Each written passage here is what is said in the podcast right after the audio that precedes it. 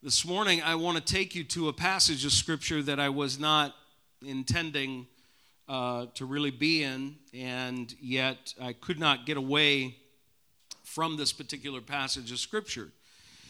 And so I, I want to bring you there this morning with um, just to share from my heart uh, today from this particular passage. And I'd, I'd, like you to go, if you would, to the book of Deuteronomy, chapter 4.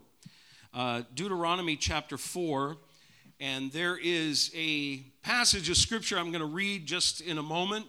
We're going to read it all, but I'm going to uh, just direct your attention to the last few verses uh, of this passage that we're going to read. And I don't know if you have ever found yourself in a place where you just say to yourself, Lord, how in the world did I get this low?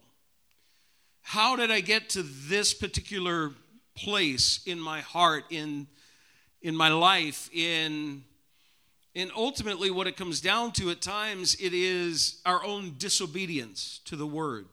That we want what we want and we end up doing some things that we regret and we wish we had never partaken in. And we find ourselves in that place. You know, God, I, I want to just say this from the outset God has all this accounted for, by the way. You know, the Bible says this, I believe it's Prophet Isaiah who said it, that he knows the end from the beginning. So you and I can't, we, we know our past, and thankfully, sometimes our past is, uh, we forget about things in our past. There are things in our past we want to forget about, but we don't, we can't. We'd like to put all that behind us. But you don't know what your future holds. None of us here today know what is going to happen in the future. There is only one who knows that for your life, and it is God. You can make plans. And there's nothing wrong with that. There's nothing wrong with somehow planning out what the next 10 years or 20 years or whatever it might be, what that will be like, and, and things you want to do, and all of those things. But you don't know that it's going to happen. You don't know how it's all going to work out. The amazing thing is, is that God gives us a picture of His abilities and His omniscience, the fact that he is all knowing. He gives us a picture of that, and he does so in a manner that shows a bit of a negative side that he has accounted for for the people of Israel. Now, the book of Deuteronomy, in, in the majority of this book, the vast majority of it, is Moses as he is old and he is about ready to die. Uh, he is giving his final speech to the people. Much of the book of Deuteronomy is a, Uh, a, a, re, a, renewing or a going over or a review, as it were, of the law, of what God requires, of what God is looking for. But there is some powerful scripture in this, this book. There are some wonderful things that are spoken in the book of Deuteronomy. But there are also some somewhat scary things. When you think about what we're going to read here, this is essentially God telling the people of Israel through Moses some of the things that are going to happen to them down the road. Not tomorrow, not in the next few weeks, maybe not even the next few years. But somewhere down the road, some things are going to happen, and it's not going to be pretty. But God, in all of those things, still has a plan. And there is a part that we have to play in all of that. So it might be today, and you say, Well, Pastor, look around the room. Come on, it's just a few of us, and you know most of us, and you know where we are with the Lord, and you know that we love Jesus, and we, we all love Jesus. We understand that. That's one of the reasons why we're here. Uh, this Sunday morning. We, we just want to be in the presence of the Lord and be with the saints of God. But the bottom line is that from time to time, even saints stumble and saints fall and saints make bad decisions. And saints decide they want to do their own thing and give give their their their own their selves to their flesh and give whatever it is that they do whatever it is they want to do and have whatever they want to have. The, sometimes that can happen within our lives. And many times we think well god's going to just cast me away as a result of that. I want to take you to deuteronomy chapter 4 And I want to start reading in verse 25 and we'll go down through to verse 31. Listen with me, if you will. The Bible says, after you have had children and grandchildren and have lived in the land a long time, that is the promised land that they were about to go to, if you then become corrupt and make any kind of idol, doing evil in the eyes of the Lord your God and arousing his anger, I call the heavens and the earth as witnesses against you this day, that you will quickly perish from the land that you are crossing the Jordan to possess. You will not live there long, but will certainly be destroyed. The Lord will scatter you among the, na- the peoples, and only a few will survive among the nations to which the Lord will drive you. There you will worship man made gods of wood and stone, which cannot see or hear or eat or smell. Now, here's the verse of scripture that I really want you to get a hold of, these last three verses actually. But if from there you seek the Lord your God, you will find him if you seek him with all your heart and with all your soul. When you are in distress and all these things have happened to you, then in later days you will return to the Lord your God and obey him. For the Lord your God is a merciful God. He will not abandon or destroy you or forget the covenant with your ancestors, which he confirmed to them by oath. And the book of Hebrews opens that idea of God confirming by an oath, and he swore by himself because there is none greater than he is. That oath, God is absolutely committed to his people. He's committed to his covenant. He is committed to those people. The title of this message is quite simply, But If From There. But If From There. It is an amazing thing to me that what we have here is a picture prophetically of what was going to happen. In fact, God had already accounted for it. And here's the thing. When the people of God decide that they want to have things their own way, and make their own decisions and do their own thing and go their own way, you need to know this. God is heartbroken by it, but he sees it, he knows it, and he is going to react with one of the greatest qualities of his character and his nature that we could ever know. And it's all the way from the Old Testament all the way into the New Testament, and it's called mercy. I got to tell you, mercy is all the way from the very beginning. Say, really? All the way into Genesis? I mean, think about it. Adam and Eve gave in to sin, and what happened? They had to leave the Garden of Eden, that paradise of God that God had created for them. Yes, they had to leave. But think about this. The Bible tells us in Genesis chapter 3 that God came down and he called for Adam in the cool of the day as he had done before. He called out to him. It's just something had happened in Adam and Eve's heart. Sin had entered, they had violated the covenant of God. They had done that, but God still came down. And he always does in mercy. It's an amazing picture that we have here. Verse 28 actually says, he says, There you're going to worship man made gods of wood and stone. Some are. Some commentators have a hard time picturing where this is, where it's taking place. Does, they, does God mean and Moses mean in the land that they're going? They certainly are going to fall into idolatry there as well. And it is actually going to happen that from there they are going to be scattered into the nations. We see at the end of the book of of Kings and Chronicles and the history that we have there. And Jeremiah the prophet is, is speaking during the time where the Babylonian captivity is happening, and nothing is going to stop it at that point. The people are being dispersed. The Assyrians have come in and already taken the, the northern kingdom away and those Jews never returned to their homeland, quite frankly, until their, their descendants returned in 1948 and Israel became a nation again.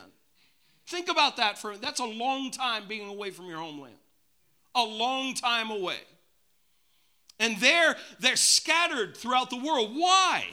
Because of sin. Sin always gets in the way of what God desires to do in somebody's life.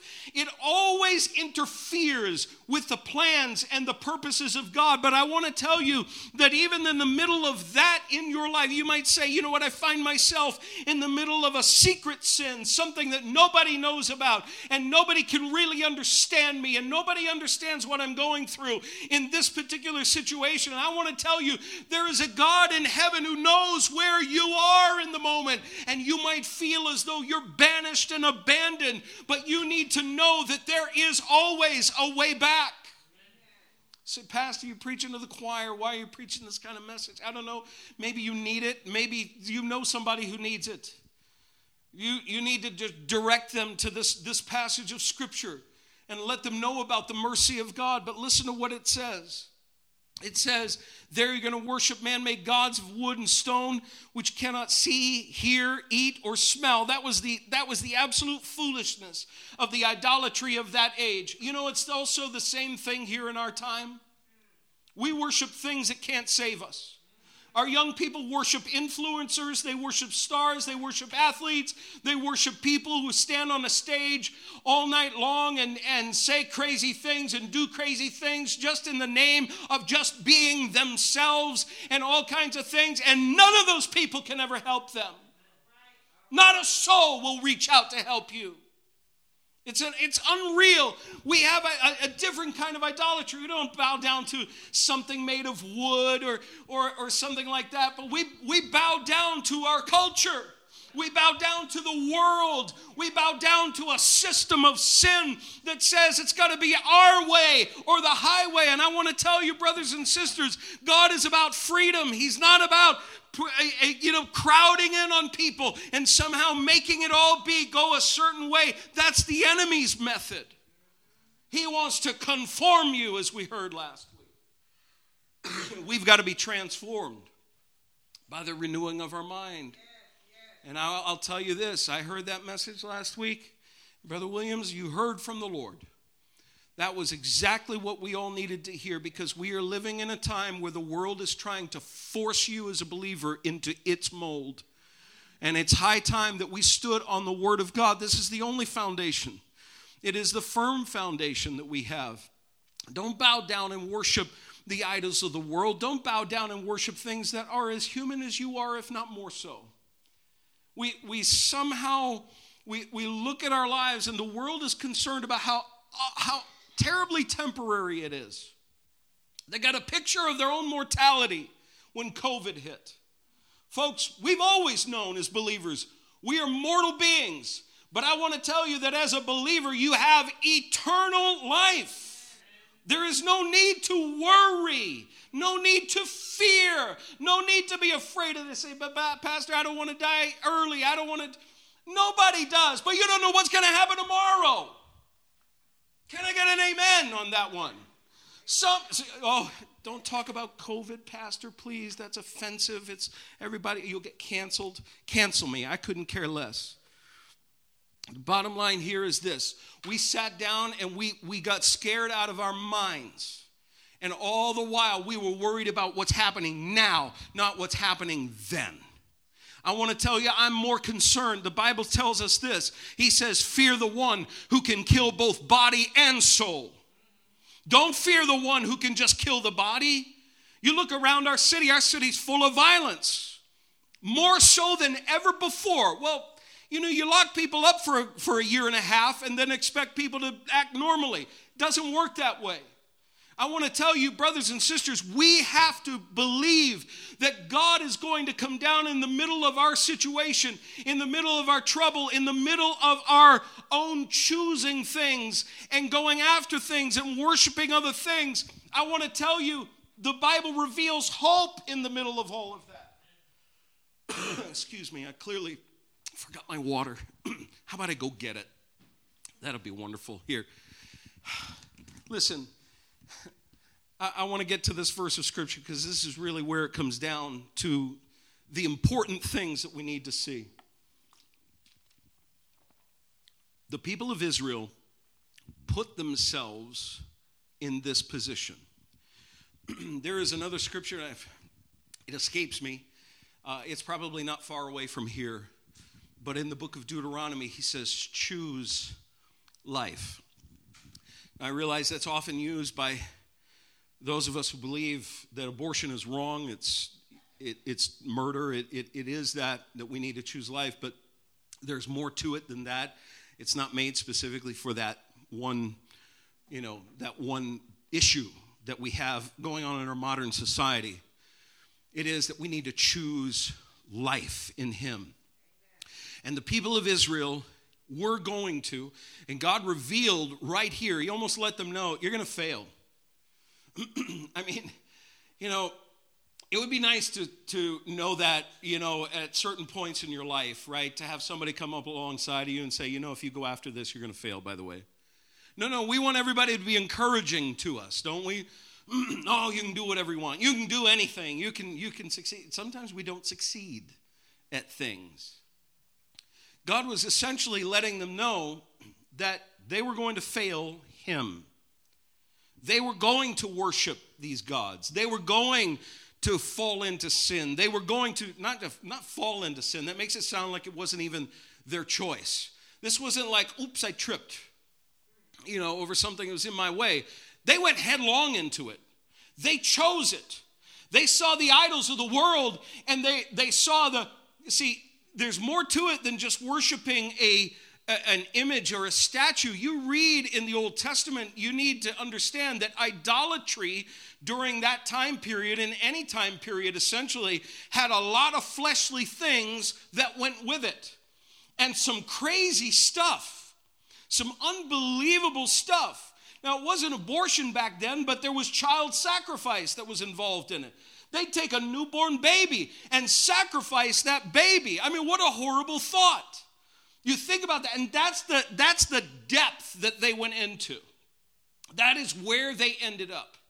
And this is what God has in mind as He's picturing the depths of sin that they are going to go to, the things that they have chosen for themselves. Listen, you can't just dabble a little bit in sin, it doesn't let you off the hook. It won't. You can't just say, well, I can just, I can only go this far. And and that's that's what you'll be amazed if you keep if you keep messing with that thing you keep going back to that thing all of a sudden now that thing is no longer satisfying to you and you got to have something a little bit deeper a little bit more exciting a little bit more involved in all of this and this is where the people of israel went to and i want to tell you brothers and sisters we need to allow god to say, God, you come into my life. Allow our hearts to say, God, you come into my heart and keep me as far away from sin as I possibly can be. I remember being a stupid, stupid teenager. For all the teenagers in the room, I'm not saying you're stupid. I'm saying I was a stupid teenager. I was just the biggest dummy ever. And I remember asking the question how close can I get to sin and still be all right? if you've never asked that question, you're not as dumb as me. and here I am, I'm a PK, I'm a preacher's kid, and I'm growing up in church. I'm the youngest of four. I've got a brother who's 11 years older than me, my sister's 10 years older than me, and my other brother is six years older than me. That means I'm an only child, according to some, some studies. And I'm just, I'm just, you know, I'm, I'm the worst of the lot, frankly. And I'm asking myself, how close can I get to sin and still be all right? Well, years later, the Lord revealed to me that was the stupidest question you could ever ask. What you really need to ask is, how far away can I get from sin? And I want to tell you that if if there is that that effort of let me just try a little bit of this, see what it's like, then you're not trying Jesus enough. The Bible says, taste and see that the Lord is good. He is the one that you need. Now, here's the thing they're in this situation. They're going to be. God is revealing. You're going to bow down. You're going to worship these idols. You're going to fall into the depths of sin. And, and prophet Jeremiah is going to point out how sinful and horrible things got. And, and kings will tell you exactly what took place with some of these these wicked kings who led their people, the people of Israel, into idolatry. They literally got into child sacrifice, prostitution, all of those things at the temples of these gods. All kinds of horrible, horrible things according to what God's picture of what righteousness ought to be. They, they abandoned it, they forsook it. And he says, What's going to happen is I'm going to scatter you throughout the world. You're going to be scattered in different places. But notice this there is always a way out. There is always a plan of escape. There is always something that will bring you out of that thing, even though you have gone to the depths of sin and maybe there was addiction involved and there was something that you could not extract yourself. And it's this, it's from this phrase. But if from there, where? The depths of your sin, the depths of idolatry, the depths of, of following after the dictates of your own heart, when you reach the end of yourself and realize how absolutely empty you are and that sin will never deliver what it promises, he says, But if from there, listen, verse 29, but if from there you seek the Lord your God, oh, the way out has always been the way out. It will never this will never change. This is the way out. If you seek the Lord your God, if from where? Oh, I can't. Listen, there's a vein of theology that well, I, I can't even get into that. Don't let, let's not go there. Forget the vein of theology. I want to tell you, here's, here's the vein of theology we need.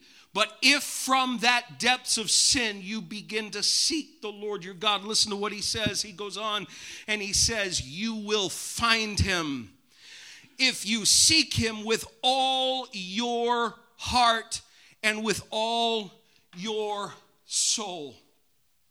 The one who would bring satisfaction to your life, the one who would bring satisfaction to your soul if you will seek after him with everything that is within you, I want to tell you, he says, you will find him. God will not be scarce. God will not run from you. God is not going to play a, a spiritual game of hide and seek. He's not going to do that. But instead, the Bible says, when all of a sudden you come to that place where you say, God, I've got to have you and nobody else, I want to tell you, the Bible is ever so true and ever so real that he will be there for you. But if from the depths of your pain, if from the depths of your sin, if from the depths of your sorrow you seek after Him, He will be found of you. Oh, listen, I don't know if you're feeling it the way I'm feeling it, but that's all right. I'm feeling it. You seek Him with all your heart and with all your soul. Listen to verse 30. When you are in distress, and all these things have happened to you. Why have they happened? Why have they happened? Because you chose it. You went after it. You decided that's what you wanted. And God had no choice but to bring you to a place where He was going to bring judgment in your life. You see, the judgment of God right now in our lives is corrective judgment. Thank God for that. It is not a destructive judgment, it is corrective. So he doesn't want his people to stay in that position or stay in that place. He wants you to come out of it. So he says this when you're in distress and all these things have happened to you, and we might add parenthetically, it has happened to you because you chose it to happen to you. Listen to this. Then in later days, you will return to the Lord your God and obey him. Don't you love the statement, the way that it's stated? I love how it's stated here. You will do this. You will.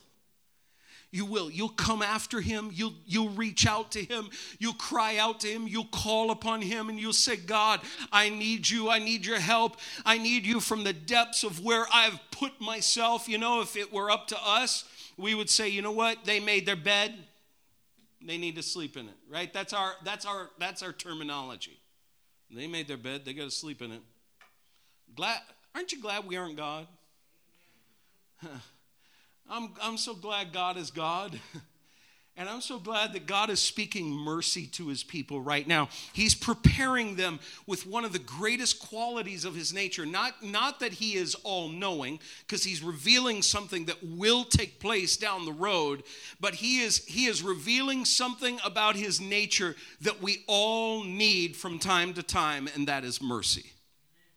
And he's telling them, he's saying to them, You will, in your distress, all these things have happened to you in later days. You return to the Lord your God. You come back like that prodigal son we read about in Luke chapter 15. And we read about how that son, he reaches the end, the depths of sin, the depths of, of his own desires in his own life. And he realized everything I've done has brought emptiness. And look where I am. I'm in a pig pen tending pigs. Well, no Jewish person hearing that at that time would have appreciated where he ended up. Ooh, no, that's, that's no good. He's in a pig pen and he's looking at their food. He's so hungry. He's looking at their food and cheeseburgers are just rolling around in his head. He's saying, I just want to fill my stomach with the food that they're eating. That's the depths of sin. That's where it takes you. But he comes to this place, the same place where God is telling his people, if you'll return, and we know the wonderful picture of that parable as Jesus relates it and he tells the story how he realizes I would be better off in my father's house as a servant, not as a son. And as that son is making his way back, his father sees him from a distance and his father runs to him. God is always looking for his people that when we go our wayward ways and we go our own way and we do our own thing and we somehow end up on the wrong side of where we were supposed to be. If you will return to the Lord, you will come back and you will obey Him and you will serve Him and you will give your best to Him. I want to tell you there is a way back. There is always a way back. Maybe some of you need to relate this to a family member who has gone down to the depths of sin. Let them know there is a God who is absolutely merciful because that's exactly what verse 31 reveals to us. And the Bible says this it says, You will obey him, for the Lord your God is merciful. Oh, yes, God will bring judgment on his people. That's what the earlier part of this was all about. He was going to bring judgment. But even in judgment, he was going to show mercy. Even in judgment, there was going to be that. Listen, he says, The Lord is merciful. He is a merciful God. He will not abandon or destroy you or forget the covenant with your ancestors, which he confirmed to them by an oath. God does not abandon his people. I believe it's possible for people to abandon God. But God will never abandon his people. God is letting them know right now. He's telling them, He's listening. He's saying, I love you so much. I care about you so much that I will be merciful to you and I will receive you when you come back to me. Listen, I don't know where you're at today. I don't know what's going on in your life, and I have no idea why the Lord wanted me to preach this this morning. But I know this I know that if from there, from the depths of your pain, your sorrow, your sin. You say, I'm sorrowful because I got myself there. I did something I said I would never do. I went to the depths of sin in a way that I never believed that I would. Or maybe it is that you know somebody in your life that is just like that and they cannot claw their way back. You don't have to claw your way back. All you have to do is seek Him with all your heart, your soul, and your mind. That's exactly the way back we might not know how to get out. We might not know the way that it's supposed to be in the moment. But if you will come to this scripture and say, Lord, your word tells me that I need to seek you, listen to what Isaiah chapter 55, verses 6 and 7 have to say. The Bible says this Seek the Lord while he may be found Call on him while he is near. Let the wicked forsake their ways, and the unrighteous their thoughts. Let them, ret- let them turn to the Lord, and he will have mercy on them. And to our God, he, for he will freely pardon. I want to tell you that that is one of the most powerful scriptures that you and I could ever read today. If from there you begin to seek after God with all your heart, your soul, and your mind, God will be there. Don't ever let the enemy tell you you've gone too low, you've gone too deep, you've gone too far. The Bible says, No, you haven't. God says, But if from there, from that low spot, that low place, if you begin to seek the Lord with all your heart, yes, there will be a devil who will not be not far behind you because when he feels he has won, he doesn't want you to think that somehow you can get away from his grip, but you can. You need to know that you don't have to remain in that place. And he'll be there and say, No, gonna bring condemnation. Let me, let me discuss with you exactly how horrible you are because of the choices, the bad choices you've made. Let me bring that up and throw that in your face. Let me just do that to you. Well, the Bible says he's the accuser of the brethren. He's going to accuse you for until the end, until you go to be with Jesus. He will keep on accusing you, but the Bible says in Romans chapter 8 and verse 1 there is no condemnation to those who are in Christ Jesus. Listen, when you begin to call upon Him and you say, Lord, I have sinned, I repent of that sin, I made a mistake, but I'm going to climb my way back, I'm going to seek you with all of my heart. I want to tell you there is a Heavenly Father who's got wide open arms, who doesn't just stand there waiting for you to run, for, run to Him from a distance, but in Instead, with wide open arms, he's running toward you to be able to embrace you and say, Welcome back, welcome home. But if from there, that place you didn't think you'd go, but you went, it's painful, it hurts, it's it's one of those things where we sit there and we say, I regret this and I regret that, and all kinds of regrets. Regrets are not part of God's plan, that's part of the devil's plan. That's what the devil wants you to focus on. All the if onlys in your life, right? How many of us have had if onlys? If only I had done this, if only I'd done it different. Yes, we do. We do. But the if onlys, are things that he puts under the blood.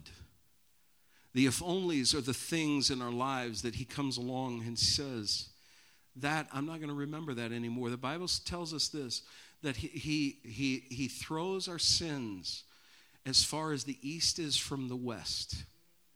Do you know that that is an infinite line? It is a line, it's not a circle, it's a line east from west is a line. Now you say, well, if you're on the globe of the earth, you just keep going around. No, no, no. Not talking about the globe of the earth. You you you punch through into space. East to west, it's a line. It goes on forever. So, in other words, that thing never comes back around. God never holds it against you.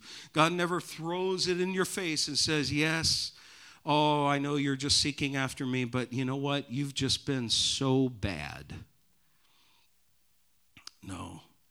His mercy says, Come to me. All who are weary and heavy laden, and I will give you rest. Why? Because he's merciful, he's compassionate, he is loving. Let's stand to our feet this morning.